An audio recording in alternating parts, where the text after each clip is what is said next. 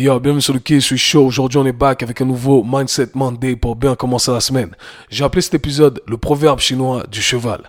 Alors, pour la petite anecdote, j'ai entendu parler de ce proverbe chinois il y a quelques semaines et j'ai fait ma recherche sur l'histoire du proverbe et j'ai trouvé ça super intéressant. C'est un thème qui a été assez récurrent dans ma vie et je me suis dit que ça allait être intéressant de le partager avec les auditeurs du Quai Show podcast. Donc, voici l'histoire du euh, proverbe chinois du cheval.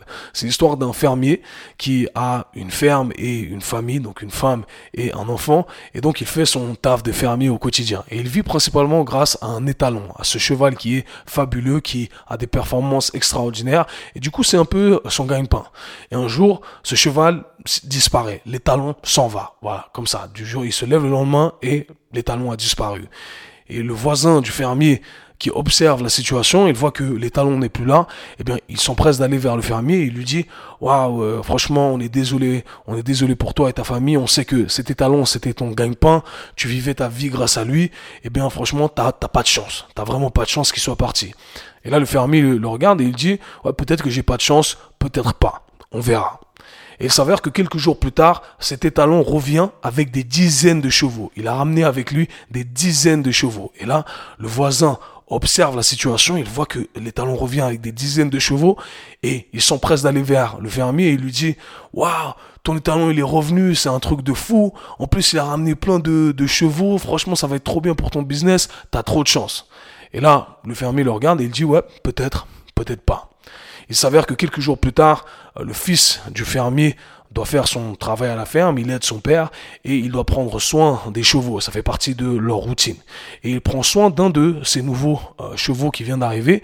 Et lorsqu'il est en train de nettoyer le cheval, eh bien, le cheval est agressif, il lui donne un coup. Bref, le fils tombe, il se casse une jambe. Et là, le voisin observe la situation et ils prêts d'aller vers le fermier, donc vers le père, et il lui dit, Waouh, t'as vu ces nouveaux chevaux qui venaient d'arriver, on croyait que c'était une bénédiction, mais au final, il a cassé la jambe de ton fils. T'as vraiment pas de chance. Et là, le fermier le regarde et il dit, ouais, peut-être, peut-être pas. On verra. Quelques jours plus tard, une guerre éclate dans le pays et euh, l'armée est amenée à solliciter tous les hommes qui sont aptes à combattre et à participer à la guerre. Du coup, ils vont partout et ils vont dans le village du fermier justement pour chercher tous les hommes qui seraient aptes à rejoindre cette cause, à rejoindre la guerre. Et il s'avère qu'ils viennent frapper à la porte du fermier et quand ils voient le fils du fermier, il venait à la base pour le recruter, eh bien, il voit que euh, le gars a sa jambe cassée, donc il est inapte, il peut pas participer à la guerre. Le voisin qui observe tout ça de loin, il s'empresse d'aller vers le fermier et il lui dit, waouh, c'est un truc de fou quand même. Tu vois là, normalement tous les hommes, les jeunes hommes sont appelés à aller à la guerre, à participer à cette guerre, mais toi ton fils, il va pas participer à la guerre, sûrement autrement il serait peut-être mort. T'as vraiment trop de chance. Et là le fermier le regarde et il dit, peut-être, peut-être pas, on verra. Et la morale de l'histoire en fait, c'est de ne pas porter un jugement direct à l'instant T lorsqu'un événement arrive. Parce que souvent on a tendance à dire ah c'est mauvais euh, ou c'est bien.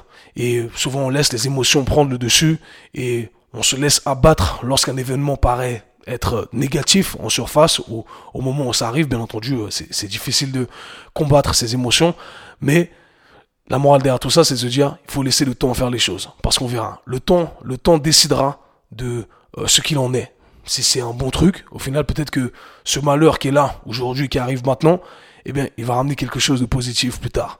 Un peu comme l'histoire qu'on a vue avec euh, le cheval, euh, la guerre, etc. Le fils qui peut pas aller à la guerre parce qu'il a une jambe cassée. Et ça, c'est un thème qui a été tellement récurrent dans ma vie que j'ai trouvé ce proverbe trop intéressant. Plein de fois, je me suis dit, waouh, c'est fou. Ce truc que je croyais être un malheur dans ma vie, eh bien, c'est ce qui m'amène un truc de positif aujourd'hui. Si je n'étais pas passé par ce malheur-là, je n'aurais pas eu ce que j'ai aujourd'hui. Et je pense que tout le monde peut ressentir euh, cette même chose.